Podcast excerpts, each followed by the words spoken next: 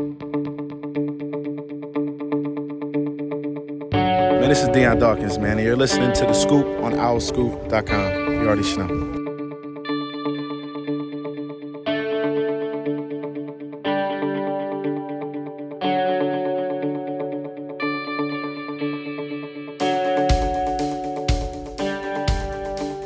Hey everybody, welcome back to The Scoop, owlscoop.com's podcast, Season 7, Episode 28. I'm John DiCarlo. We have a mostly full house today. Kyle Gauss, Dante Collinelli, Sam Cohn, Caden Steele, Javon Edmonds might hop on post 5 o'clock or closer to 5 o'clock. We'll see. Either way, what's going on, guys? How you doing? Trying to hold in a sneeze. Yeah, I was wondering what you were doing. I was wondering what you were doing. It looked like you were sniffing your hoodie. I was like, "What is going on here?" I kept thinking you were gonna be like, "Sam, how are you?" And I was like, I would sneeze right as you said that. But I'm good. Happy to be here. Did you learn how to cover your sneeze like that from The Office? Pam has a scene where she says, "Like, remember, if you do have to sneeze, do the Dracula sneeze." I just feel like it seemed like a 9-year-old Sam being like, "Yeah. That's how I'm gonna sneeze going." 9-year-old Sam with that voice. Related to that, sort of. This is gonna be the most random thing I think I've ever talked about. I had a moment when I was like 14, where in 8 Mile, Eminem flips off the camera by including his side finger. And up to that point, as like a 12-year-old, I was doing like this, where like everything was down, and I was like, you know what, this is a more masculine way to flip people off. So I would include the knuckle in the pointer finger, and I still do it to this day. That's fantastic. Flipping people off. A random scene in a 2002 movie. We're already off to a great start. Great. What about Randy Murphy, R.I.P.? Yes, famous number 28. What do you think of, Sam? You're terrible at the numbers game, especially when it pertains to Red Sox players that you should know. Famous number 28. What comes to 28? Yeah, was Buckholter 28 for the Eagles? I don't know. Yes, was he 28? Not the first person I would think of. That was the first person to pop. I'm not an Eagles fan, but I will drop Crow Buckhalters. Arguably the best dual threat running back of all time. Running back? Marshall Faulk. Okay. Arguably, I knew there was going to be a Pats player, but I couldn't think of who it was. One of the greatest cornerbacks of all time. Darryl Green. There we go, Caden. Nice, Caden. There we go. Beat up Halle Berry. Oh. Briefly wore 28, right? David Justice. I'm literally Googled famous 28s, and he's number 5 on it. Yes. Did he wear that? He went to 23. Yeah. Yeah. That's a song. Curtis Martin, wear number 28. Yeah. Fred Taylor from the Jaguars. There's another running back. Oh, were we talking Woodson earlier, John? What's that? Were we talking Woodson for 28? Darryl Green. Yeah, Darryl Woodson from the Cowboys. Yeah. That's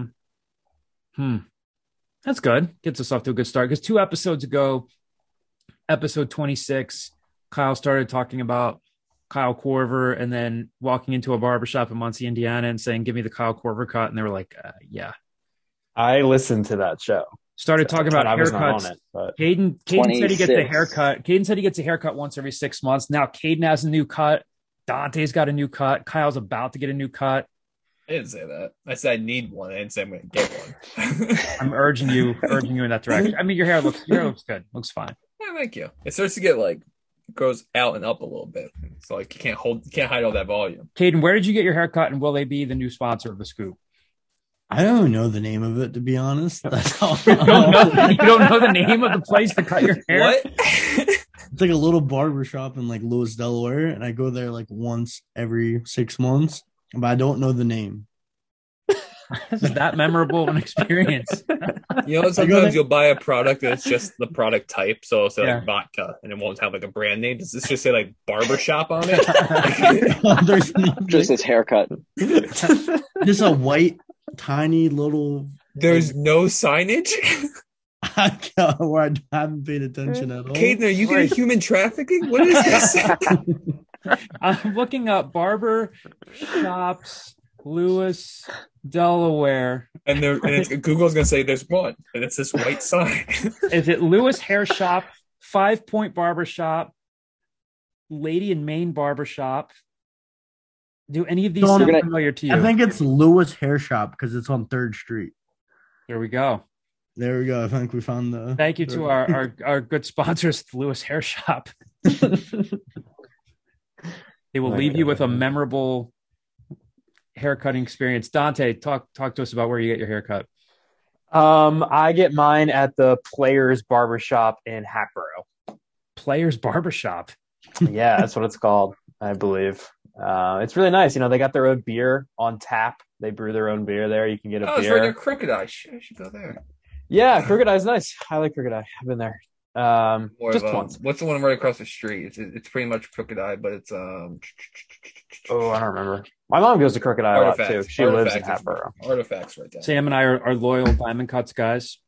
Yes, I got a cut right before I went on vacation, so you can't really. Now it's like grown out a little bit. Before you took peyote and disappeared in the Mexican desert for 2 weeks. I think I said this last week or 2 weeks ago, but when you close your eyes, Sam Cohn, not a Cancun guy. Like, you don't come across as like that guy goes to Cancun on. That was the first time I've ever been. Well, yeah, I'm aware of it. Yeah, well, I'm sorry, you haven't been going twice a year. Like, of course, that's the first time you've been to Cancun. Kyle said something like, "I envision Sam being a guy who goes away for a week to journal." Yeah. It's like, where's Sam for this? Like, oh, he disappeared to the Poconos and he's just getting his thoughts out. But instead, he's just on like a 7-day bender, seeing DJs in Cancun. My favorite was John's text saying, "Are we meeting for the scoop? I know Sam is at 2003 MTV spring break." Did you listen to the scoop last week with his logic on that? His logic was because you like Back to the Future, an iconic 1980s movie, you would know what 2003 MTV spring break was. I said, "What?" He said, "Well, he likes old things." Side with me on this, Sam. Just do it. It was one of the bigger reaches that has ever happened. I know about do the right MTV, thing, Sam. And I know about the year 2003. Not so because of each other. I could put two and two together for what John was hinting at, but no, I didn't fully grasp the entire reference. That tan, by the way. Can someone just tell me yes? I mean, I think I legitimately noticed. Like, you're fishing, now he's fishing for compliments. Why don't you just say yes, John? Say yes. Follow Caden's example. Caden gets a new cut. And he's not fishing for compliments. And meanwhile, you're like, "Whoa, what's this?" Tell me I'm tan. You look tan. Oh. Anyway, it's good to be back. It's good to have you back. It's good to have everybody back. I think we had the Samless break that allowed us to recharge our batteries. We're back. Everything's great. Dante hasn't been here in a while. Caden hasn't been out a couple weeks. It was just me and John last week. Yeah. Alone with our thoughts. Oh, and then Javon joined at the end. Kyle said, starting to think it's us. So many old references that you guys would both understand instead of having us that wouldn't understand. I'm not that old, man. It's eventually just me talking to myself on Zoom. Anyway, Temple. We do have stuff to get to this week. We've got basketball, conference awards, the American Athletic Conference tournament. We've got spring football to talk about. We got a few mailbag questions. Let's get started with this Temple basketball team. They just had media availability a few minutes ago. We're recording this on Wednesday evening. We'll get to that in a second. So as you know by now, if you are a Temple fan, Temple is facing Tulane in the quarterfinal round of the American Athletic Conference tournament. Temple's the 4th seed, Tulane's the 5th seed. Temple's 17-11 overall, 10-7 in the conference standings. Tulane's 13-14 overall, but 10-8 in league standings. So they do have a first round bye, but they know who they're playing, as we said so far. Damian Dunn was named second team all conference with Caleb Battle out. He led the team in scoring a little more than 15 points a game during the regular season. That was good for 6th in the league. And free throw percentage wise, he was sitting at 83.5%. That's good enough for 5th in the league. He's hit 3 game winning shots this season. Then Zach Hicks and Jaleel White were named to the league's all freshman team. Zach Hicks is averaging 8.1 points per game off the bench. Leads Temple with 59 threes. He had the monster game against Delaware State, of course, a few days before Christmas when he hit the 10 threes, scored a freshman record 35 points.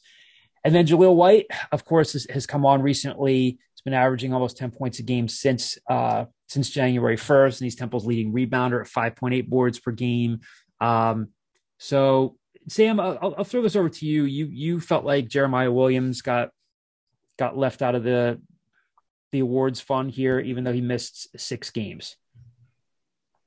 Yeah, I mean, Kyle makes a good point that missing 6 games is nearly a fifth of the season. And that's a big chunk when you're looking at awards like this. But I think if you look at his body of work from this season, whether or not he makes it, I think he's absolutely in contention for the third team. I mean, if you look at the guys, and I get you probably have to leave him off, as we talked about before we got on, in terms of just the number of games he missed. But to me, he's better than half the guys on the all conference third team. So I think, to his credit, he's if he plays a full season, he's fully in the conversation for Defensive Player of the Year. Right there with Dexter Dennis. I think he's right there if he doesn't get it. And if he plays a full season, he's at least third team all conference. I'm assuming the reason he got snubbed was because he missed 6 games. But yeah, I think that there's a legitimate argument that even though he only played in, I think it was 22 games, that he should at least be in the conversation. And that saying he got snubbed isn't the most ridiculous thing in the world. But again, I get the point that because he didn't play a full season, it's hard to count him in.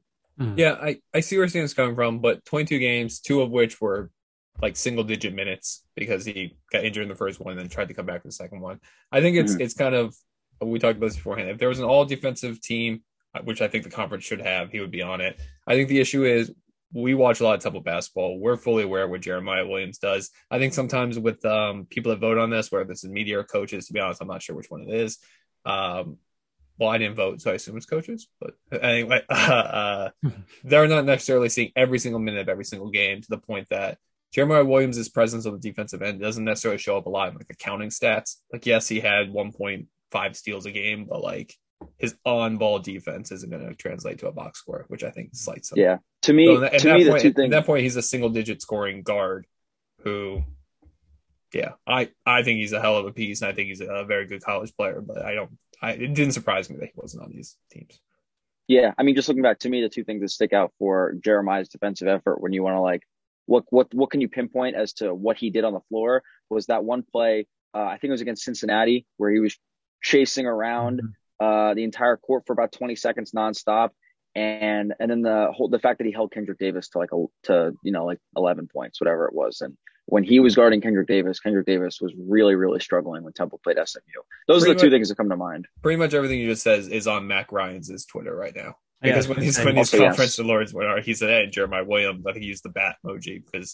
I noticed this, when you watch the bench now, I think it's Ryan Sayers comes up and makes like a bat motion while he's doing this. Yeah. Like while he's doing this on ball, it does inside defense.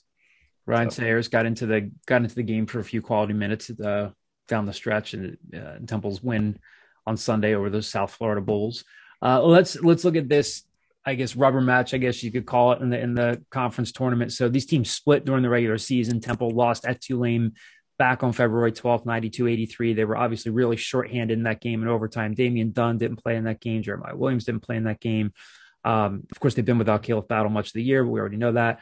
And they beat Tulane 75-70 at home back on February 27th. So, I mean, what's the gut feeling on this game? You think this is I don't even know if there's a line on it yet. I'm not much of a betting guy. Maybe I should be more of a betting guy, but I don't know. How you guys feel on heading into this game in terms of Temple's chances? I mean, I guess on paper they could win the game, should win the game, but as we know, Tulane split with them and they've played them tough. What are you guys thinking heading into Friday? To me, this is a game Temple should win. Again, you mentioned they split the series, but the first game they lost, they almost won, and you could argue that they should have won. Yeah. That was Highseer Miller's first start. That was a game Quincy Adamakoya started, and that was the first game they played all season without Jeremiah Williams and Damian Dunn, and obviously without Caleb Battle. Mm-hmm. So they were pretty shorthanded for that game, but more importantly, that was like that was their first game being that shorthanded. Since then, they've had a little. That was the you should have fouled game. Yes. Instead of allowing a closed out on a shooter. Yeah. The Hicks shot. Yeah. I think there's an argument to be made that they're not a good enough free throw shooting team. Right. But it doesn't matter. Beside the point. Anyway, I think the fact that Highseer Miller has improved tremendously. Tremendous might be too strong of a word, but he's improved over the since that game. Their offense looks a lot cleaner. And Aaron said post game after the South Florida game, like that's the best passing they've done all year. That's the best they've shared the ball for 40 minutes all season. If you get that Temple offense and the way they can share the ball, and you get guys able to hit shots, that first Tulane game, they had a lot of tough shots. If you can make the shots, you can make open shots, you can share the ball, you can generate quality looks. And then, generally, what you're getting from Temple defensively. I think it's a game on paper they definitely should win. So Tulane's obviously a team that's made good use of the transfer portal. Jalen Cook, the LSU transfer, is their leading scorer at 18 points a game. Jalen Forbes is an Alabama transfer. Oh, quick. Is Jalen Cook playing? Oh, yeah. Good point. He was injured. I think he was going into the SMU game, their finale. He was calling him like a game time decision. He didn't play. Was that just sportsmanship and they were kind of over-exaggerating it? No, that's a great question. I personally don't know, but yeah, if he's not playing, then Temple, that's a huge loss for Tulane. So I guess something we'll have to monitor, but he's been good. My gut tells me pretty much everything Sam said, where I think on a neutral court, which this is going to be, I think, the very true definition of a neutral court. I'm not expecting much Tulane fanfare or Temple fanfare there. I think Temple's just a better team this year than Tulane. To the point where Temple's B squad should have beat them in regulation in New Orleans. Instead, it goes to overtime and they just ran out of gas. I would think when people look at Tulane, they go, "Oh, they added Forbes and they added Cook. Why can't Temple add players like that?" They added Forbes and they added Cook, and they still went 13-14. Yeah, they're not a good team objectively. I understand they went 10-8 in conference and they got better than that. Temple is a better team than Tuesday. Right. And their team, Aaron talked about this a lot on Sunday when it came time to talking about exceeding expectations, exceeding the preseason poll expectations, because Temple was picked to finish 8th. Wasn't Tulane picked to finish 10th, right? 10th, I think, yeah. Yeah, and Aaron talked about how he and Ron Hunter talked about, kind of huddling up and talking about that and saying, look at where they had us. And Kyle brings a good point. They had a losing record, 13 overall. Again, if Cook doesn't play, then that's a huge dent in their chances there. Jalen Forbes has been good. Kevin Cross is it presents a size problem to them, but I do agree that it's a game that they should win regardless of whether or not, Cook plays. One minor thing I would add is, we talk about those guys that are their primary scoring options. One thing Tulane, I think, and Temple have in common a little bit is they have guys off the bench that can kind of go off scoring wise. Earlier in the season, you probably say it was Ty Strickland. Now it's probably a guy like Zach Hicks who can come off the bench and put up 15 for you. Coleman was the guy that in that first game really torched them offensively. Yeah. So they have a handful of different scoring options. If you're Temple, it's how do you make other guys beat you? How do you take Forbes out of the game? How do you take guys like that, their primary scoring options, keep the ball out of their hands and force other guys to beat you? Caden, Dante, any thoughts on the game? I think I'm just on board with Kyle and Sam, where I think Temple is just an overall better roster than Tulane, and then with the way Damian Dunn's been playing recently, I think it will give them a slight edge. I think it's a close game, but like Sam and Kyle said, I think they just have a little too much, and they should win this game. Yeah, I think Sam brings up a good point about Coleman. In the loss, Tulane's loss to Temple, played 8 minutes, 0 for 2, 0 points. In the win, 31 minutes, 17 points, 6-9 from the field. And then in the two games since the Tulane game, he's gone off. He had 19 against SMU. So he's providing a spark as a freshman off the bench there. Sam, you were in on the media availability just a few minutes ago. What sticks out in your mind? What came from that session with Aaron McKee and Damian Dunn? One thing specifically to stick on the topic of Tulane, I'd asked Aaron. They've played Tulane twice. Kind of understand how to figure out that matchup zone.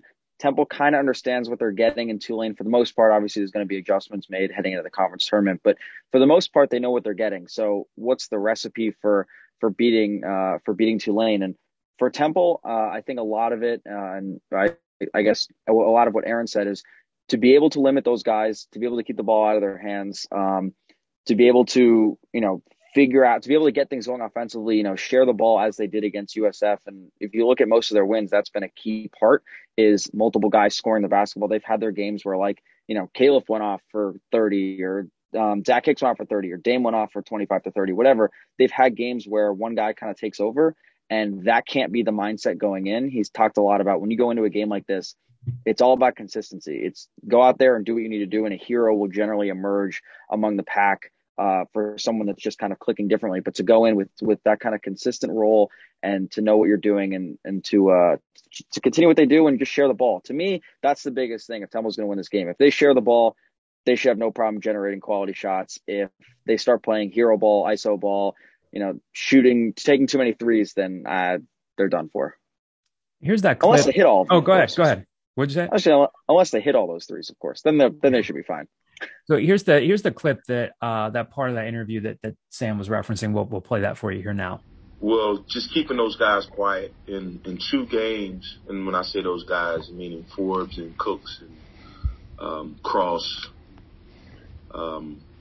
Coleman. You throw him in the mix now. He's a wild card for him. Comes off the bench and shoots it really well. Those guys are averaging 81 points against us in two games. And Forbes is shooting a pretty good percentage from two and from three. So we want to try to keep their main guys as quiet as possible.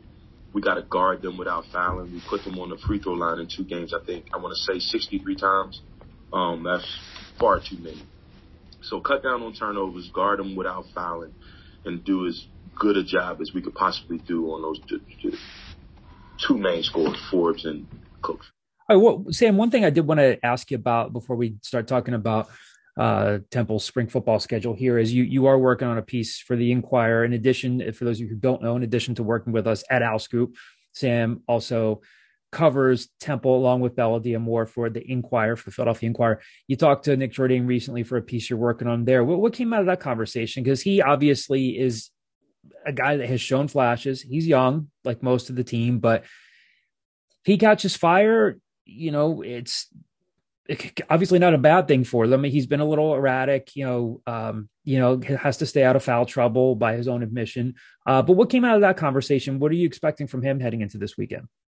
Yeah, there's two sides of Nick Jordan. The one that, you know, plays 24 plus minutes, plays 24 plus minutes and gets close to a double-double, mm-hmm. you know, maybe gives you 12 points and 7 rebounds, whatever, is getting up there both and can give you, you know, 2 blocks, can be a good rim protector.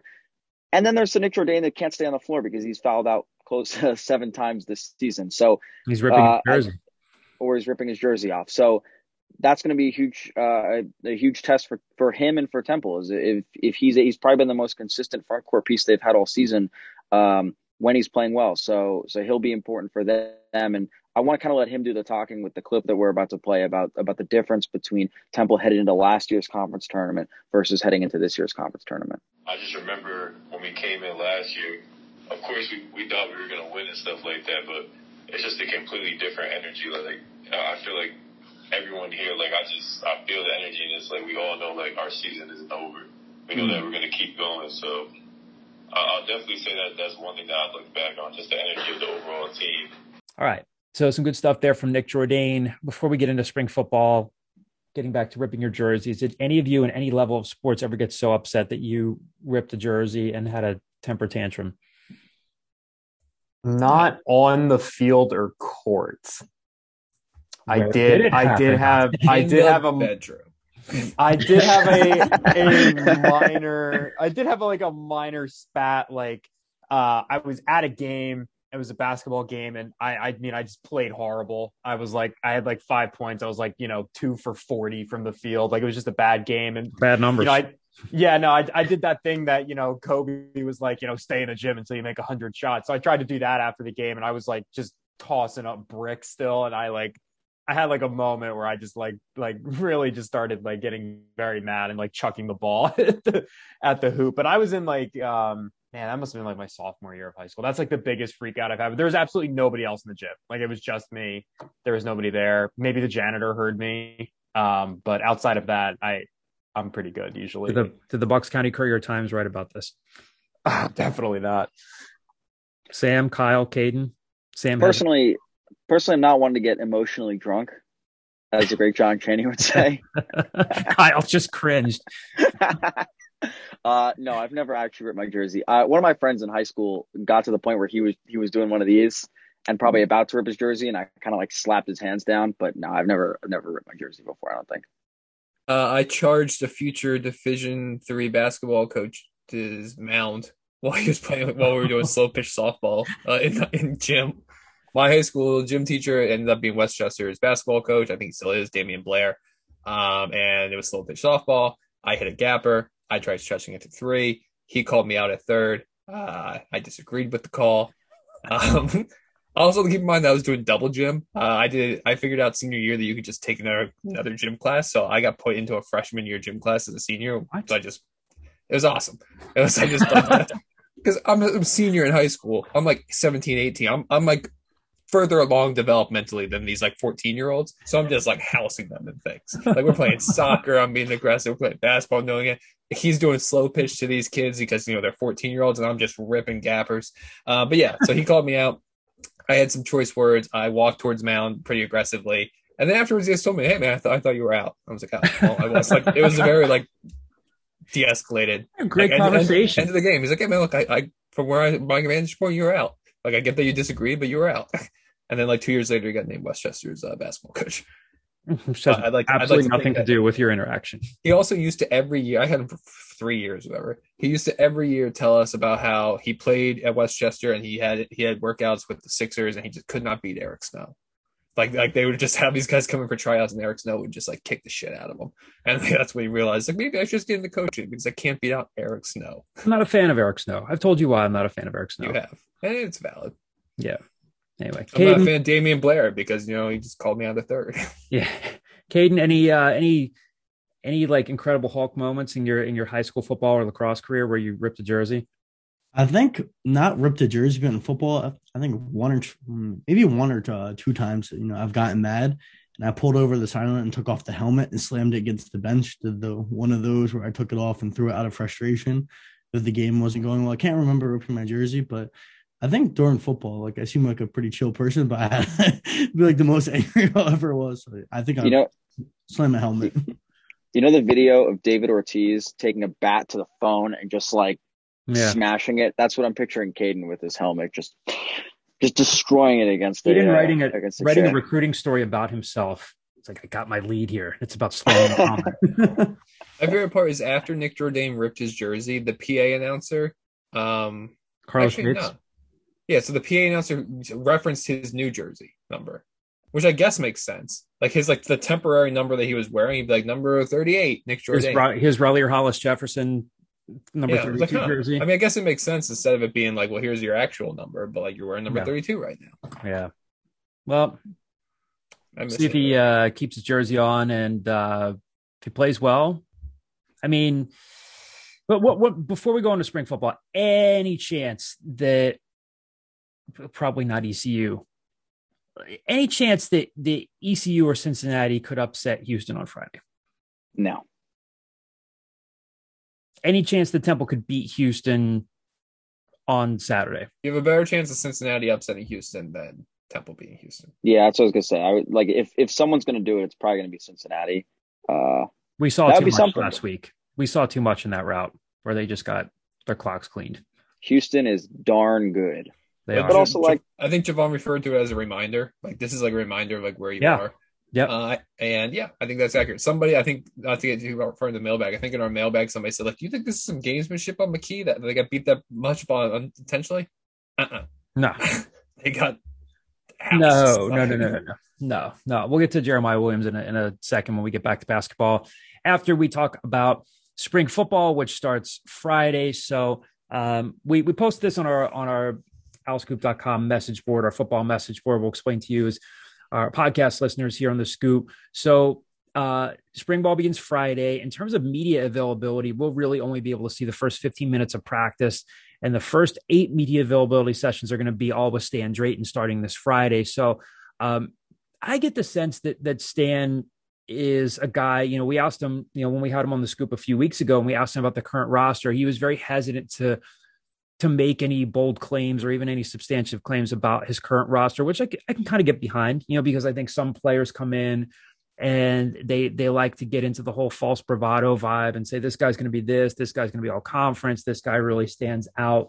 But I can see by that 5th or 6th media session, and we can't really see anything more than stretching, you know, or some light drill work. I think it's gonna be like, Stan, favorite burrito place on campus. I think we're going to start running things to ask about. But, you know, the spring game is going to be Saturday, April 9th on campus at Edberg Olson Hall. Kyle had previously reported and broken all the news about when spring ball is going to start, the fact that it was sort of at one point maybe up in the air about whether or not they were going to have the spring game on campus. They are going to have it on campus. Pro Day is going to be Wednesday, March 23rd. Again, we've said it before. It's a wide open roster. I don't think that you really have any position where you're looking at the roster and saying, yeah, they're two or three deep there. They look great. Obviously that's why they're in the position they are now, where they had a coaching change. I had said last week, I feel like maybe one of the narratives coming out of spring ball was that maybe you're going to be hearing about Dewan Mathis responding well to the new offensive coordinator. We'll see if that's the case or if things are wide open at quarterback. But I know that we could literally go around the horn and say every position is a position to watch. But Dante, I'll start with you here. Give me a position battle to watch that you think is going to be really intriguing. Yeah, I think, honestly, I'll take one that I'm not sure other people take. I think the linebacker one's going to be really interesting just because they're overhauling that group. And I'm really curious to see what those roles look like in this defense. We talked about it a lot on National Signing Day. They brought in all those freshmen. You know, do those guys push for some time on those outside spots? What do you do about all the inside backers you have? You added some on National Signing Day. You still have Kobe Wilson. You still have a couple other young guys. Jordan McGee still in that group. What do you do with Evandy Rigby? Is he an outside backer? Is he an inside backer? He's done both, had moderate success at both spots. So I would describe that as one of the deeper, as far as names are concerned and guys that I've seen play well on film. I think that's one of the deeper positions on the roster, but you only have, allotted, two inside guys, then you have the two outside guys. I see a lot of very good inside backers, and I see a lot of question marks on those outside backers. So watching those guys, getting to see that position battle is going to be very, very interesting. DJ Elliott's a linebacker's coach. It's his background. It is, arguably the most important part of that defense. If those guys do not play well, that defense is not going to be successful. They are asked to do a lot. So that for me is the biggest battle outside of like the very obvious ones.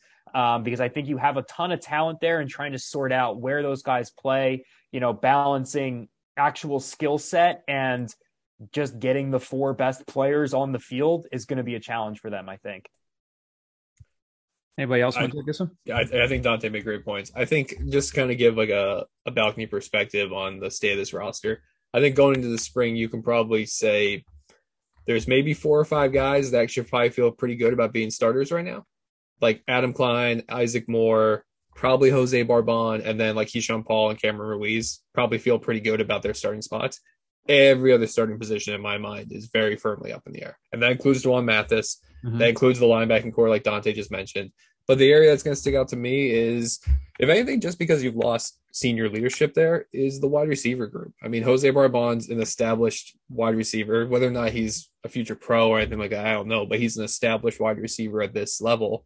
And after that, I don't know. Like Amani Anderson's flash, but has been inconsistent. Nazir Burnett had the recruiting profile, hasn't shown anything really yet, other than some garbage time against Cincinnati. So there needs to be probably two or three guys that kind of stick out and take big steps in the spring in the receiving group. Otherwise, you might be going shopping in the transfer portal in that section. Caden, what do you think? When looking at the roster, part of me wants to go with running backs, but I think a position battle to watch, like Kyle mentioned, losing some veteran leadership is also safety. Lose Amir Tyler, MJ Griffin, transfers to Louisville to see, this year, see who steps up in a bigger role. Does Deshaun Winston return and is healthy? And then a guy like Alex Ogun, what type of step, does he take next? And then who backs up those guys? We've seen Jalen Ware play snaps. Does he get a bigger role? And then a guy like Sam Martin, coming in as a freshman, kind of see where he can go up the depth chart. So I'm definitely interested in looking at safety.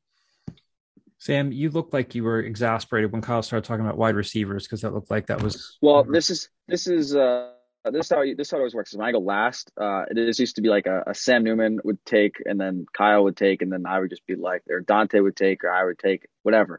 I was seeing wide receivers, and then my backup was the running back group, because I think that's kind of like an open battle. I think they have some guys, if Iverson Clement's back too, they put Trey Blair. Maybe he sees a little bit more some increase in reps. Who knows? I think that's just a super open room. But The group that hasn't been mentioned that I'll go with, I think, is the O-line, just because you're losing, CJ at center, you're losing Nice, you're losing Hooper. So they have some starters that are gone. So I just think there's some opening there that I think will be interesting to look out for. Mainly, like, I if I'm being completely honest, I don't know who's behind CJ Perez at center, or do they move someone, or Adam Klein? Is it Bryce Tillman? Mm-hmm. Like Tillman, yeah. I would guess. I don't know. I mean, prior to CJ Perez transferring in, remember the plan was for Klein to switch over to center for a year. Was that just a Rod Carey fever dream? I don't know. I think Klein's versatility is his biggest asset. So, like, if they Absolutely. Need him for that position, I think he could. But yeah, is it Bryce Tillman? When I talked to him for the other pod with Adam for the Believe podcast, it sounded like he felt like he wanted to be fairly entrenched at guard, but we'll see. I mean, we'd love to get Chris Wiesehan on the pod at some point. He's not one of the coaches that's mentioned for media availability in the spring, but we'll try to get him, because that Chris has great institutional knowledge when it comes to this program, and he has great knowledge of some of the guys on this line already, like Isaac Moore, like Adam Klein, and any coach can say that they really have pride in getting their room tightened up, but I think Chris really will, because he's heavily involved with recruiting, and they want to know really coming out of the spring what they have, what they need to work on. Maybe it's Wisdom Quarshie backing him up at center, maybe it's Bryce Tillman. So we'll have to see. I'm looking at, again, you could literally pick, Caden said you'd want to go with the running backs. You could look at the running backs. I mean, looking at the defensive line, I mean, both in the interior, the exterior. I mean, if they're going to, we have a question about this, later on in the mailbag, if they're running, a base 3-man front, regardless of what they do on certain downs, who's pressuring the quarterback? Is it, and this kind of could morph into this mailbag question. Is it, who's going to get pressure? Is it going to be Leighton Jordan? Does Jaquavion Mahone generate pressure at defensive tackle? Does, a guy like Darian Varner was starting to flash a little bit, a Jacoby Sharp. How does Evan Boozer look coming off of his injury? I mean, if they can actually get, this sounds so obvious to say, you feel, fairly solid about what they have at cornerback. And if they can get some pressure up front, then maybe they have a chance of being a somewhat decent defense. But, if they can't get anything going up front, then it's going to be, a long season, regardless of who they have in the secondary. Well, just one more thing I want to throw in, and Kyle had mentioned this, but I don't think we should just skip over it, is the quarterbacks, because DeJuan Mathis isn't coming in just being the number one guy. Like, right. It's sounds like could be a pretty open group. Who comes in? Does Valenti look good? I mean, EJ Warner was the big name recruit they got. He's 17 years old. So Dante, putting your finger up. Yeah. I have a hot take. I do not know if the quarterback who plays the most snaps this season is on the roster. I'm gonna be honest. I don't know if that's a hot take, but I don't think that's a hot take. I wasn't gonna frame it that way. I was gonna say, if you at the end of the year, the top two quarterbacks for the 2022 Temple team, one of them is probably on the roster right now. Whether it's some guy comes in and takes Mathis' spot, or whether they bring in some guy who pushes Mathis but is the number two quarterback, I don't think that guy is currently in Philadelphia. My problem with Mathis is less about like play, which I have plenty of gripes about. It's just he gets hurt, and it sucks because he's so obviously physically talented, right? Like, he has all of the tools to be a very good college starting quarterback, but he can't stay healthy. And given Temple's offensive line situation, given the style of quarterback that he is, I find it hard to believe he's not going to take hits this year. And you never want to, project that a guy's going to get hurt, but behind him, there's not much. There is a lot of quarterbacks in the transfer portal, a lot that could be I'm not saying they're going to go out there and get a big name, but just a very solid guy who, maybe flamed out at a Power 5 program. There's a ton of those guys in the portal right now that they could go and add to this room just to make it a little bit better. So and you look at DeJuan Mathis's injury history, again, it's a hot take for a reason. I don't think it's going to happen, but it could. It wouldn't shock me. Oh, I don't really. I think it's a very fundamentally sound take. I don't even really think it's a hot take. Kyle and I were kind of talking about this last night. I mean, and you guys remember, and I think it was in the breakout session the day that Stan Drayton was announced. I mean, he was pretty honest. I mean, he was, I don't know that he was like trying to necessarily take a shot at Dewan Mathis, but he was asked about Dewan, and he basically, and I'm, you know, thinking back on this and very much paraphrasing, he basically said, you know, we got to see what's going on there. Why did he want to leave? Why was he on the fence? You know, does he really kind of, it's kind of that vibe of like, do you really want to be here? Are you really interested in getting better? And look, I mean, look, 2 seasons ago, a bunch of guys jumped ship. And then when things aren't going well at all, you know, Dewan Mathis kind of, you know, says he's going to enter the portal, never really fully entered the portal. But this is very obviously a huge, huge spring for him, because he already, whether he wanted it or not, like had the target on his back and saying, okay, you are an SEC level recruit. Things didn't work out for you, Georgia. You've been through a lot of hardship in your life. You had a brain cyst removed. You come here, you did show some flashes. You played well against some, you know, some teams that weren't great. You played well against Memphis. Then, you know, you couldn't stay healthy. Like, he has an opportunity to really write his own narrative, and he could come out of the spring and say, you know what, I just really needed to just work with a guy like Danny Langsdorff, who was really experienced, that could really like really get me on the right track. But otherwise, you know, if the narrative coming out of the spring, and again, to remind people, we're really not going to be able to see a whole lot of practice. If the narrative coming out of the spring is, yeah, we'll see. I'd be surprised if they don't add, whether it's for depth or whether it's for legitimate competition. I'd be very surprised. As Dante said, there are a lot of quarterbacks in the portal. I'd be very surprised if they don't add somebody. So I don't really think it's a hot take at all. So, so Sam, go ahead. I have a legitimate question. Hypothetically or realistically, they add a quarterback. When does that happen? When do you guys think that happens? After spring ball. Following the spring ball. I think you have another spring where somebody might think that right now they're in the competition for a starting gig that they're going to lose at whatever school, and then they say, "Screw it, I got to get back out there and get on the field," and they enter out there. I mean, it can't be now, and like because like this, they can't enroll now.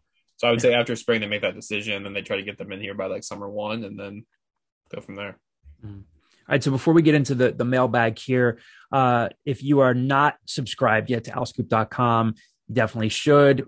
We have a lot of recruiting content on the site right now. Got a couple stories up this week from Caden Steele. He talked to FAU transfer Devin Hayes, a guy that Temple could potentially add out to the offensive line, and then a 2023 recruit in Jamar Ebron from Archbishop Carroll, the Archbishop Carroll down in Washington, D.C., not the one in Radnor.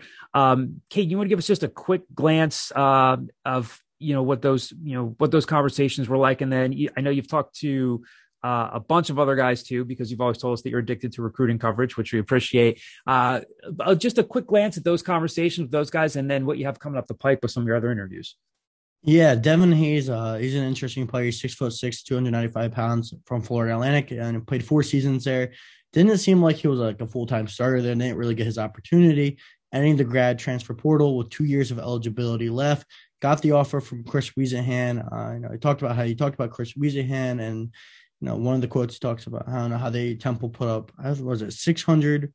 670 yards versus UCF, and talked about how they kind of they had a good conversation, and he's looking for an opportunity to become a full-time starter. And then Jamar Ebron, the wide receiver from Archbishop Carroll, he's 5'9", 185 pounds. He's not the biggest guy, but very explosive, very fast. You know, I talked about, you know, how his recruiting start process kind of started off slow, but now he's picking up some steam because of his speed and because of his ability to make plays with the ball in his hands. And then coming up, I have some more interviews scheduled, but also have some interviews are done.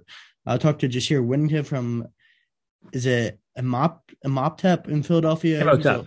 Imhotep, a local kid, got offered by the old staff. He's been I don't know if he's not necessarily been reoffered, but I know he'll be on an unofficial visit this weekend with Temple. And then Ivan Murray, he's a 6'2", 250-pound defensive end from Pallsberry High School, has a visit from March 17th. And a few of the other players I've talked to is Donovan McCoy. He's a wide receiver. He's 6'5". They've been targeting some bigger guys. McCoy's 6'5", some St. Joseph Regional High School in New Jersey. And then another one of the guys who's also 6'5", seems Jafar Williams is targeting some bigger guys, is Nathan Sturrett from Laurel, Maryland, plays at St. Vincent Pelody, but he's 6'5", 195. So they've been targeting a lot of wide receivers, and I'll have those up soon. Nice. Good stuff, Caden. Joining us for the mailbag, logging into Zoom, none other than Javon Edmonds. Javon, we are just getting into the mailbag now. We only have a few questions. So, Javon, why do you hate analytics? Why do I hate? Oh, okay. Well, there we go. Let's start off high. There we go. That was mailbag. That's mailbag question number one. It's not a mailbag question, but Kyle just threw it into the mailbag. Well, first of all, Sam gave me the nickname of Boomer, which I fully embrace and love. And like I told our good friend Vroom last night, I think one person with a lifetime knowledge of a game, 2 eyes, maybe some glasses to help with it, half a brain, a notebook, and some film can go further than 50 guys from Silicon Valley that never touched the ball a day in their life with 15 different algorithms. I mean, they've got stats named LeBron and Gobert. I'm not going off of that. I'm not the smartest guy in the world. Me and math don't get along. But to my common knowledge, the highest percentage you can get when you're doing something is 100%. If there's a stat that exists that can say you put over 100% on the stat sheet, I don't respect it. That's just me. And I think sports got along just fine. And a lot of teams have been winning and playing better brands of basketball, football, and all of the above with common sense than they have with analytics. Analytics lost the Tampa Bay Rays the World Series, okay? And I'm a part-time Dodgers fan whenever the Orioles stink, which is very frequently. So coming from me, you know, I'm analytics just not my best friend. It's not one of those things my mind can be changed over. Sam, before you speak here, Dante, as you were talking, Javon, Dante literally was moving his eyeballs round in his sockets like this. Why, Dante? Why are you so upset? People have this like very weird view as if like analytics drive every decision that they're involved in. I think it's like it's just a number. It does not drive every decision that a team makes. And also like analytics has gotten this like very broad umbrella. I don't know how to tell you this, but not every stat that you read is an analytic. It's not. Analytics is just part of the puzzle. He's right. Give me a common box score. That's not analytics. I'll take that. And what is all right? So if you're looking at football, is completion percentage over expected an analytic? Is that an analytic to you? Yes. What is over expected? Like what is an expected completion? I saw something. What was that EPA that I got in the argument with Mina Kimes about per 17 executions? What the hell are 17 executions? Wait. Did Mina Kimes engage? Yes. It was like a whole morning thing. It was exhausting. The twice. She engaged. Yeah. She engaged twice. Well, with two different things. Yeah. My thoughts on Mina Kimes aside. Who hurt you? Like this season, John Harbaugh. When you watch Moneyball and they're in the scene where they're trying, how do we replace John B. Damon, and you side with the 70-year-old scouts. No, I don't. The old guys being like, baseball. He's got good hips. Wait, Dante. And Kyle. What? Sam was here for this conversation I had with our good buddy Ray Dunn. Baseball is the only sport where I say 75% of your operations can be analytics. Outside of that, Moneyball, I was a fan of because the Oakland A's, they stunk. They needed to change something up. They and had 3 Cy Young winners and an MVP. Baseball is a numbers game. When I say stink, I mean they had no money and they were not going to retool that roster with star players. That's what I mean by stink. Baseball is a game of numbers. You can use analytics to win in baseball to a certain degree. Everything else, though, come on. And you don't need 15 million stat sheets. And spreadsheets and formulas and equations. It's just athletics. It's about it's not about math equation. Here's the thing. It's about contextualizing what you see on the field. I think you have this idea that like the numbers that are provided in the sheets are like not acquired from things that happen on the field. Like they are based in the things that you just talked about.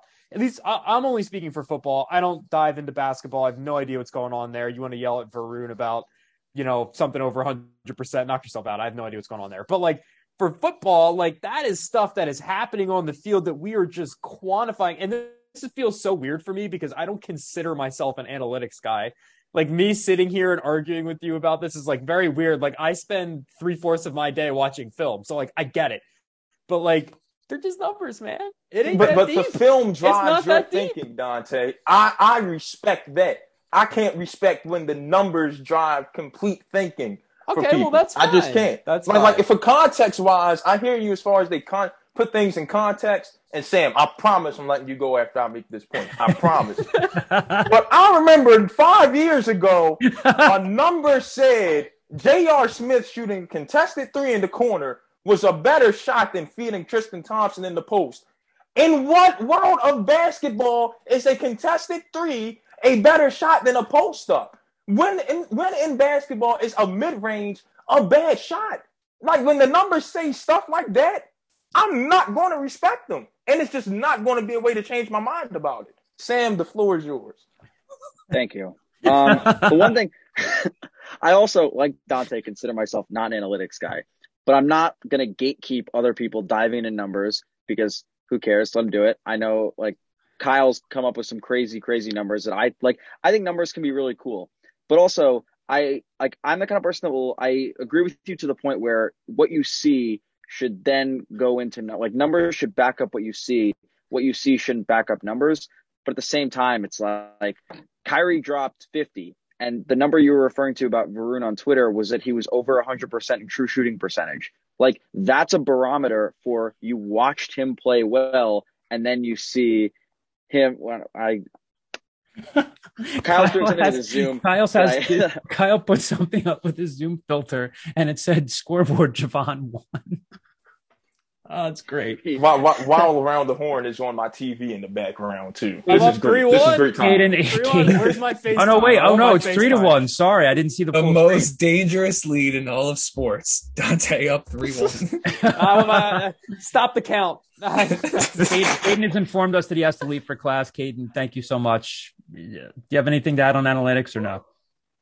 I'm not a huge analytics guy, but I can't stand there and be they don't play any role. I think it's very important to mix the both, have an eye for talent, but also use analytics because I think it is very important. I don't want to overuse analytics. I don't agree with just being, a stats guy or numbers guy, but they definitely play a key role in every sport now. Good stuff, Caden. Thank you for joining us. Sam also has to leave in a couple minutes. Kyle, we love your background filter. Let's I want to say before we get to the mailbag, I was just heartened by the fact that Javon and Varun were talking because Javon considers himself a boomer. We tease Varun about going back in time. I got to know Varun because he was recalling stats from games that happened at least 10 years before he was born. And we've teased him about that. Generations of Owl Scoop going back and forth on Twitter. I think that's more noteworthy. Yeah, exactly. So we do have some mailbag questions. You went outside you came at the family, Javon. Al Scoop supports Al Scoop. I didn't even go at the family. He responded to a retweet I had of some other stat. Just family. So the family, working on family stuff. We should all just sit down and play Monopoly together and just be ready to kill each other. I'm brutal at that. I'm so good at Monopoly. 1, Al Scoop versus everybody. 2, this family eats at 6. Those are our 2 guiding principles. You went against you made it Al Scoop versus Al Scoop. What are we doing here? My wife, we played Monopoly Saturday night, and my wife and mother-in-law both got upset with me because I won, and I won by putting hotels on like St. James Place. I didn't even have hotels on like Marvin Gardens and Pacific and Boardwalk and Park Place. No, those are bad investments. Terrible. You want the first 40% of the board.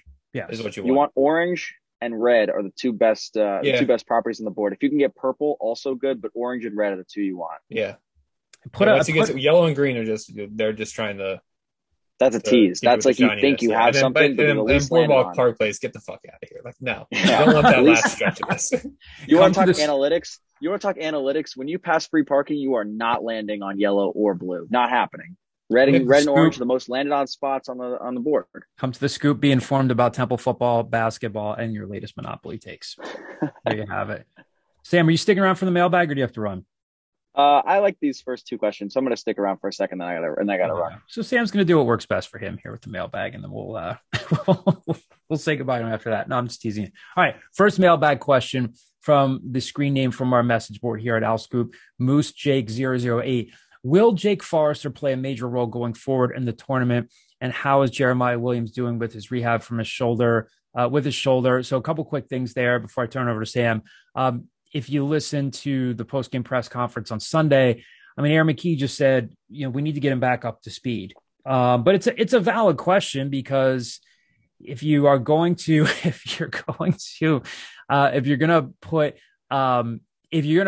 ahead and say, all right, Temple's going to beat Tulane in the quarterfinal round, if you have any shot whatsoever of contending with Houston, you need some size, you need some capable bodies there that can do anything. So maybe Jake can help you, but Sam, we'll start with Jake Forrester first. How do you feel about anything that he can contribute moving forward?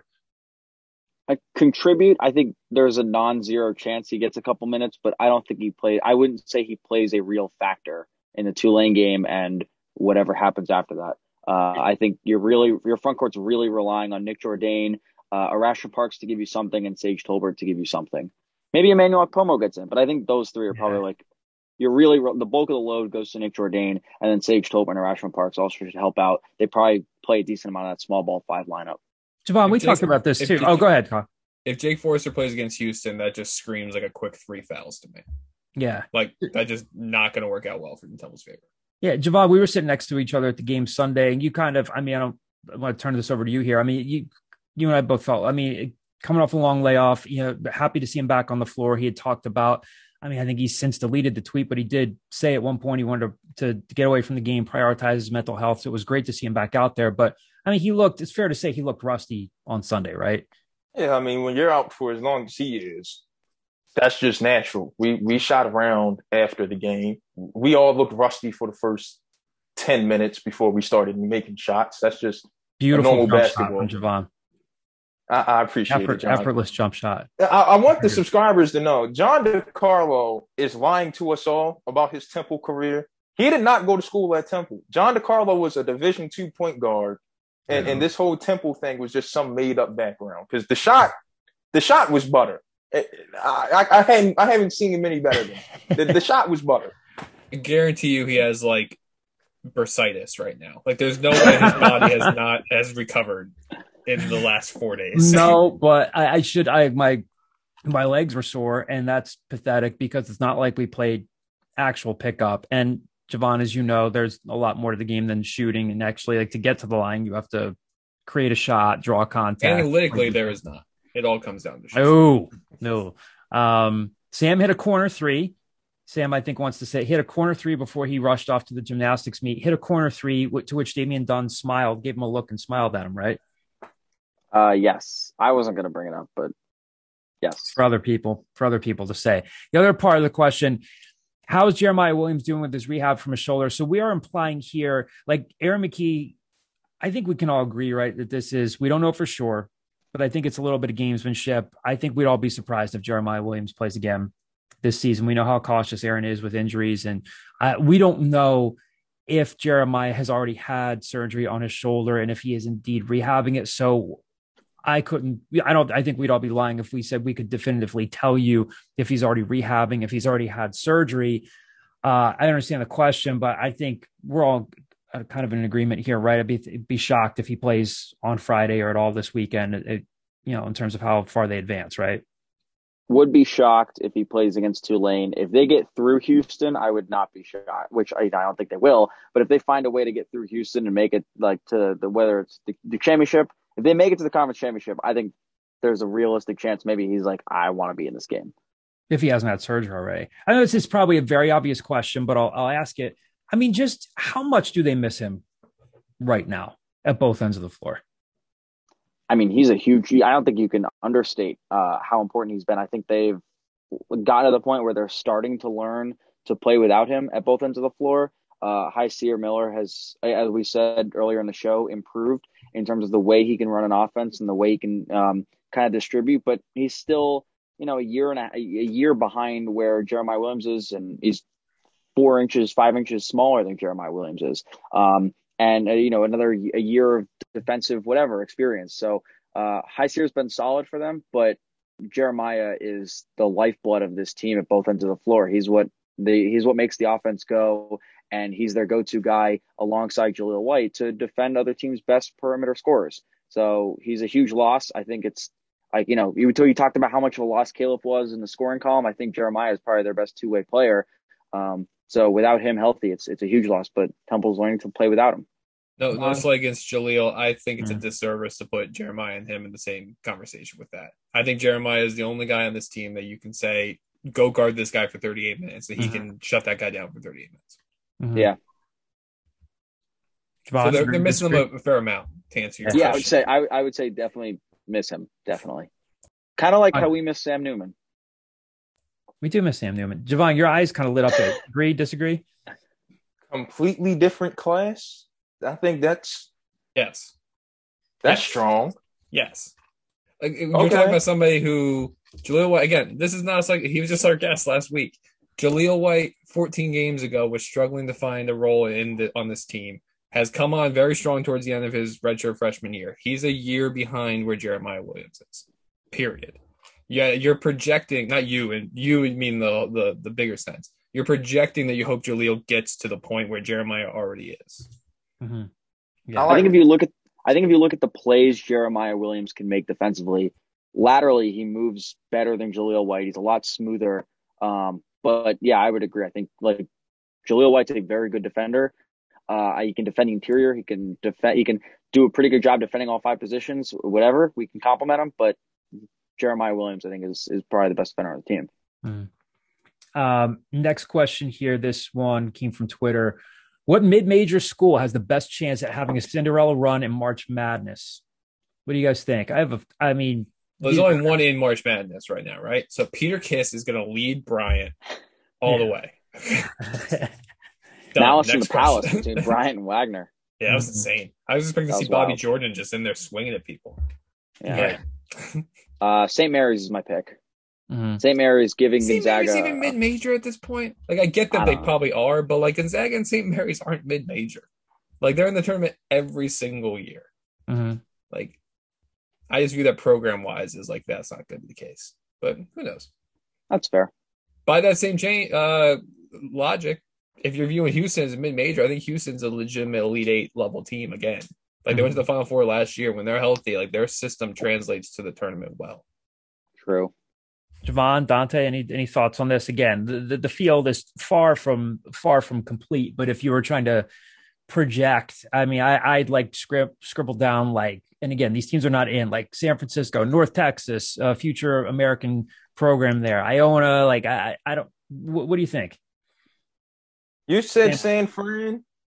I'll raise you from the West Coast Conference to the Mountain West and go Wyoming.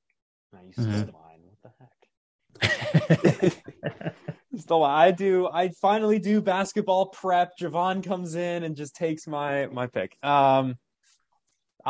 I don't know. I don't have anything to add. That was my prep. You want to like forget research. That I said Wyoming and you I find another team because I can. It's fine. It's fine. I don't. You know, I'm not gonna. You know, come after you like Mina Kimes did on Twitter. You can have it. We're good. I guess Dante gets a point for that, Kyle. We're done keeping score because now it's Al Scoop versus everybody. So Al Scoop now has 5 points. Everybody has 0. I love it. Next question, back to the message board. Chi-Town Owl. Although nothing definite will come out until the season concludes, what is your prediction on roster movement? And this is with basketball. And based on your prediction, how many open scholarships will be available? Well, I know this is what everybody's going to be thinking. This is speculation and nothing more. My guess is, and it's a guess, you know, maybe it's Ty Strickland. As much as we enjoyed having him on the pod a few weeks ago, I think, you know, we'll back up here for a second. So on Senior Day on Sunday, and Aaron even clarified this, Ty Strickland was honored. Sage Tolbert was honored. Jake Forrester, Erasmus Parks, and who am I forgetting? The walk-on himself, Colin Daly. Colin Daly. Was there a sixth person? Or was it just those five? Just those five. So they're seniors academically. I think it's very plausible to think that maybe Jake goes, Erasmus goes, Ty goes, Quincy Adam McCoy. If he's, you know, and he hasn't been playing. They said he was suspended indefinitely. You know, we know he can be a streaky shooter, but again, I don't profess to know what's on his mind, but I think it's plausible if we're guessing, if we're taking educated guesses there, that's four guys right there. So I think the real interesting thing to keep an eye on will be Temple's gotten a lot better. And there, you know, are there sharks in the water? Are there people trying to nip at Damian Dunn, nip it at Jeremiah Williams, trying to, you know, put feelers out there? I don't know, but I think Ty, Jake, Arashma, Quincy, maybe those are the safe bets. But I don't know. What do you guys think about this one? I was going to do the LeBron, not one, not two, not three. I think you're looking at 4 or 5 open scholarships. I think it's just the guys you mentioned. But what's interesting to me is outside of probably like a big man and maybe somebody to fill that Ty Strickland role, you might be trying to fill some of those scholarships with guys that are like towards the end of the, like they're depth guys, but I don't think you want to recruit to a depth level. So it wouldn't surprise me if maybe now with another 8 months of data, if they look back at this like high school class and say, well, maybe there is a guy that, you know, we don't see it right now, but like we have this open scholarship now, so we're willing to extend it to him. Another thing is, in about 2 weeks, there's going to probably be 45 job openings that a lot of these kids have signed NLIs to schools that are about to lose their coaches. Yeah. All of a sudden, now be back beyond the market. So I think Temple's going to have the ability to make some moves in that field. I think you bring up a good point when it comes to depth, because if you're a fan and you just like to dream out loud and say they need this guy, they need that guy, they need this guy, they need that guy, well, they have to find the minutes for him. And if you're Aaron and the staff, one of the things you have going for you is, aside from Quincy out of McCoy, you've hit it. You can safely say that you've hit on most of these guys, right? Even though Nick Jordan has been erratic, we talked about that. You can see the potential there. He's showing you flashes. You obviously hit on Zach Hicks. You can say that you hit on Hysir Miller. You hit on Jeremiah Williams. You hit on Damian Dunn. You hit on Jaleel White. You hit on Caleb Battle as a transfer. I mean, you're seeing the progress that you need to see. You obviously need a big. But you can't, I think you make a great point. You can't just go out and say, we're going to just pick here, pick there, and they're all going to play 30 minutes a game. You have to keep people happy, because now if people aren't happy, people are going to have wandering eyes and say, well, maybe it's better. Maybe life's better here. Life's better there. So I don't know. I think it's going to be, again, a very interesting offseason for them. Dante, Javon, any thoughts on this one? I was trying to be the defense attorney of Ty Strickland all season long. But once Hysir Miller came along, it's like, you know what? This isn't a team that can fit 5 guards on the roster. Like 4 guards, Zach Hicks, Jaleel White, Nick Jordan, fill in the blanks. I think the way basketball works, I wouldn't be shocked if Adebakoya winds up going JUCO for a year to reinvent himself before rising back up to the D1 level. Arashma Parks, basketball might be it for him. Jake Forrester might be looking forward to that next chapter of life. I mean, I get what you're saying, but like Jake Forrester, if he like decided to transfer again, there would be interest though. I don't know what level more interest in him. I don't know what level it is, but I mean, he's a 6'9", like a 6'9" big who's shown the ability to score at times. Like there's always going to be a role somewhere for him. It just probably won't be a 35-minute a game role, right? Like imagine Jake Forrester playing at like low D1 level. He's putting up points. It's like when you saw Justin Hamilton go to the MAC, and all of a sudden he's averaging a double-double when he couldn't really see the floor at Temple. Like MAC 6th man of the year now. Yeah. After losing his starting job. Yeah. Like I think nonetheless he was. And I think Sage Tolbert takes the same route. Lower D1. I think one of them has to come back. I think Sage. Like you just mentioned 3 bigs that are like gone, right? That fills a gigantic void. I think Sage Tolbert has the ability to defend 3 positions on the court, and to the point that, like, I think there is a role for Sage Tolbert. It's whether or not that he is willing to play 18 minutes a game as opposed to 30 back at the CMO level. So I feel like this is kind of like what we're talking about, where like you can't just view everyone from like a starter standpoint. Like, is that guy a starting big? No, probably not on like a team that has tournament aspirations. Is he a guy that has a role? Yes. So I think it would benefit Temple to keep like that core group of 7. Anything else at that point, as far as next year is concerned, it's kind of just noise. Like, I think you're going to look at this and fast forward 3 months from now, I think you're going to look at it and you're going to be like, wow, they lost 5 people, but the majority of those people are towards the end of the bench. We do have a few football questions to close things out. We got one via text from our friend Pat Egan at 97.5 The Fanatic, who's a loyal Scoop listener. Celebrated his birthday earlier this week. Turns out on Twitter that I guess he didn't even talk about on the show about it being his birthday, and then a bunch of people were teasing him about that on Twitter. But anyway, his question is, what position in football should fans actually get most excited about in the Stan Drayton era? So we talked about how pretty much every position battle looks open at this point. Is there a position that you guys feel fans could be excited about heading into the year, even though we're not even through spring ball yet, not even into spring ball yet, Dante? So I'm assuming he means excited by good and not interesting, because I get excited about positions that are like, oh, like interesting. I don't know. I think like the only position on the roster that I would describe as like good, interesting is like corner. Right. Like, I think you like what you see from Cameron Ruiz. And I think, John, you said this earlier in the pod, like, you know, Keyshawn Paul and him are probably like the only two guys who are like entrenched starters on defense. I think that's like the only good, interesting position. Like the rest of them, like I think the defensive line's very interesting. I think the linebackers are interesting. Running backs interesting. I think quarterback's really interesting, but I wouldn't describe any of those positions as like good, you know, as like I'm excited to watch them. It's more like, no, I'm just interested to see what they do with it. So anybody else have any thoughts on what position could be good or one that fans would be most excited about?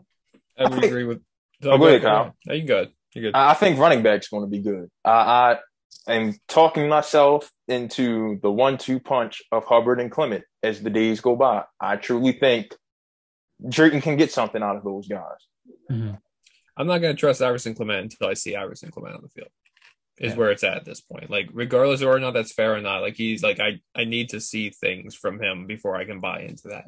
I was viewing this question the same way Dante was initially, which was like, is this interesting? Not necessarily meaning good. I think this season in general is like, look, man, you're just really hoping to like have a good vibe about it. You're hoping to like think by the end of November that they're on the right track and that, you know, they're planning things out the right way, because I don't see positions that scream to me like AAC level. I think they're fortunate in the sense that they're out of conferences relatively weak this year, and they have the opportunity to get some people some feet wet. But like for me, like the quarterback competition is going to be interesting. It's going to be interesting to cover because it's probably going to be some guy we've never heard of that starts a game or two this year. So that's what's interesting to me. Good wise, yeah, you have an above average starting cornerback duo, like Dante said. I think corner could be one too, because then if you know that you have your starters entrenched there, like does a young guy pop to provide some depth there, like you know, like an Andrew Garwo, a Jalen McMurray, a guy like that, like I mean, the previous staff took Deion Hawkins out of the Haverford school just because he was really, really fast and a track star. Do any of those guys? And I'm not really trying to imply that the defensive back coaching was really all that bad over the last couple of years, but do guys like that take a step forward where you look at that position and say, hey, they've got some good quality depth there after some guys move on? So I would agree. They need to, considering starting two seniors. Yeah, someone's going to have to play the nickel too. Yep. Someone's going to have to be the nickel. He's probably going to be on the field 60% of snaps anyway. So yeah, and again, is that a guy like, does, you know, Elijah Clark is the one guy you'd say, okay, he's a bigger corner. Can he, you know, finally be consistent? You know, we'll see how things work there. But I think corner would definitely be a position that you could maybe start to get excited about. Looking ahead here, Mike TB31 asks from the message board, sorry if this was already discussed elsewhere, but has anyone asked Coach Drayton about his thoughts on the possibility of an on-campus stadium? Has he ever mentioned if the board of trustees, Jason Wingard, who's Temple's president, or Arthur Johnson, the athletic director, have talked to him about it at all? Hasn't been talked about it. We've talked about this more talked about it previously on the podcast. I don't think a new president and a new athletic director are going to come in and talk right away about putting a new stadium on campus, given the history of it. He hasn't been asked, as far as I know, he hasn't been asked about it. But I don't imagine that's something that he would talk about in great detail. I think that, you know, if he were to talk about it in generalities, I think any coach, athletic director, or someone like that might say, hey, it would be great to have a really great football, like vibrant football community on campus. But no, can't say he's been asked about it or talked about it in great detail. Last question here from DBlay75 kind of goes back to something we were talking about earlier. Temple currently has 16 scholarship defensive linemen on the roster, 7 defensive tackles, and 9 defensive ends. For a system that now plays a 3-man front, is that too many at that position? What is your early guess at the starting 3? Any defensive ends that could move to linebacker? Dante, before I throw this out to you and Kyle and Javon, I mean, I think the short answer is a lot of this will start to come out in the wash in spring ball, especially if you're looking at, you know, guys that are ends now that could be moved to linebacker. And I think that could be very fluid. I think in the first couple of weeks of spring ball, that's when you start hearing like, oh, by the way, we moved this guy to that position, that guy to that position. But so there's a lot up in the air there, but I don't know. What are your thoughts on this one? I mean, it's probably too many, right? Like it just seems like an absurd number, but like you said, like a lot of those guys are going to be moved around. I mean, I think if you're looking at to answer like who are going to be the starters, I mean, I think like Jaquavion Mahone, Darian Varner, Lancine Ture, if he's healthy, and like Zach Gill, I think, you know, we're probably like the 4 guys that I would peg as like 4 very big boys. Yes. Right. Like those are like probably the guys that are going to be getting the most snaps, at least early in those reps. Now, if somebody, you know, someone ends up surprising, right? Like Darian Varner was like kind of a guy who really flashed at the end of last year. Has he carried that over? Does the new staff like him as much as the old staff? I don't know. And even like, again, that could go for the 3 guys that I just named. I mean, there are 3 transfers that the previous staff recruited. I don't know if this staff likes them or how much they like them. So I'm going to have to agree with John. I think, you know, you'll see a lot of this come out in the wash. You know, like Jaquavion Mahone's a guy who could like be that strong side end just because he's long and powerful. Like he doesn't have to be this like 3-tech. I honestly would argue he's not a 3-tech. So, you know, again, like I think we'll see some movement up front, but those are probably the 4 guys I would peg as like, you know, if Zach Gill and Lancine Ture are healthy, you have to think that those guys can come in and at least be solid, you know, players up front for them. To answer the first part of his question about whether or not that's like an appropriate allocation of their scholarships, no, but like I also think that defensive line and offensive line are the 2 groups that you always view like every spring, like, well, 3 scholarships are going to shake loose from there because there's so many people in that room that's always like, well, somebody's going to drop out, someone's going to transfer down to Western Carolina, someone's going to go wherever. Like, so I think scholarships will shake loose from that over the next couple months. The name that kind of sticks out to me is like who's going to be able to carve out a bigger role, and some would say is a make or break season for him. The Leighton Jordan experiment is either going to bear fruit this year or it's going to be like, this is what it is. Like he played a significant amount last year. He played 211 snaps on defense. He's not some guy that's adjusting to the new position, who, keep in mind, he was practicing a running back at one point, then linebacker, and now he's defensive end. He played a lot at defensive end last year to the point that I would expect him to have a good chance at having a good season. Javon, any thoughts on this one? Yeah, I was going to go the transfer route, but yeah, that's kind of how I feel about it. Some spots are going to open up. 16 for what? And you play a 3-4. At most, you're going to have 5 guys on the line. You know what? 2 DNs, a nose tackle, 2 outside linebackers. That's, like Kyle said, not a proper allocation. However, this is Drayton's first year. Guys are going to drop out in the spring. Guys are going to drop out after next season. You know, we know how college sports works now. Hey, think you might want to explore your options elsewhere, this, that. I want to bring in this guy. Well, that's the conversation the coaches room or whatever. So I wouldn't worry about it right now. Rebuilding program, there you go. Yeah. Well, certainly covered a lot of ground this week. Analytics, basketball, football. Javon came in hot. Haircuts. Yeah, he did. Did I know what I was doing? Yes. Did I think that he'd come in that hot? No. Listen, that's the one thing that I will never have to warm up about. Opinions. All right. Well, thank you, everyone, for tuning in for another episode. When we talk to you next week, we will know definitively whether or not Temple has shocked the world and won the American Athletic Conference tournament in basketball, and probably not. But hey, stranger things have happened, and we'll have a little bit of audio for you from the first weekend of spring practice. So we'll have more fun stuff to get into. Thanks again for listening this week. We'll talk to you soon.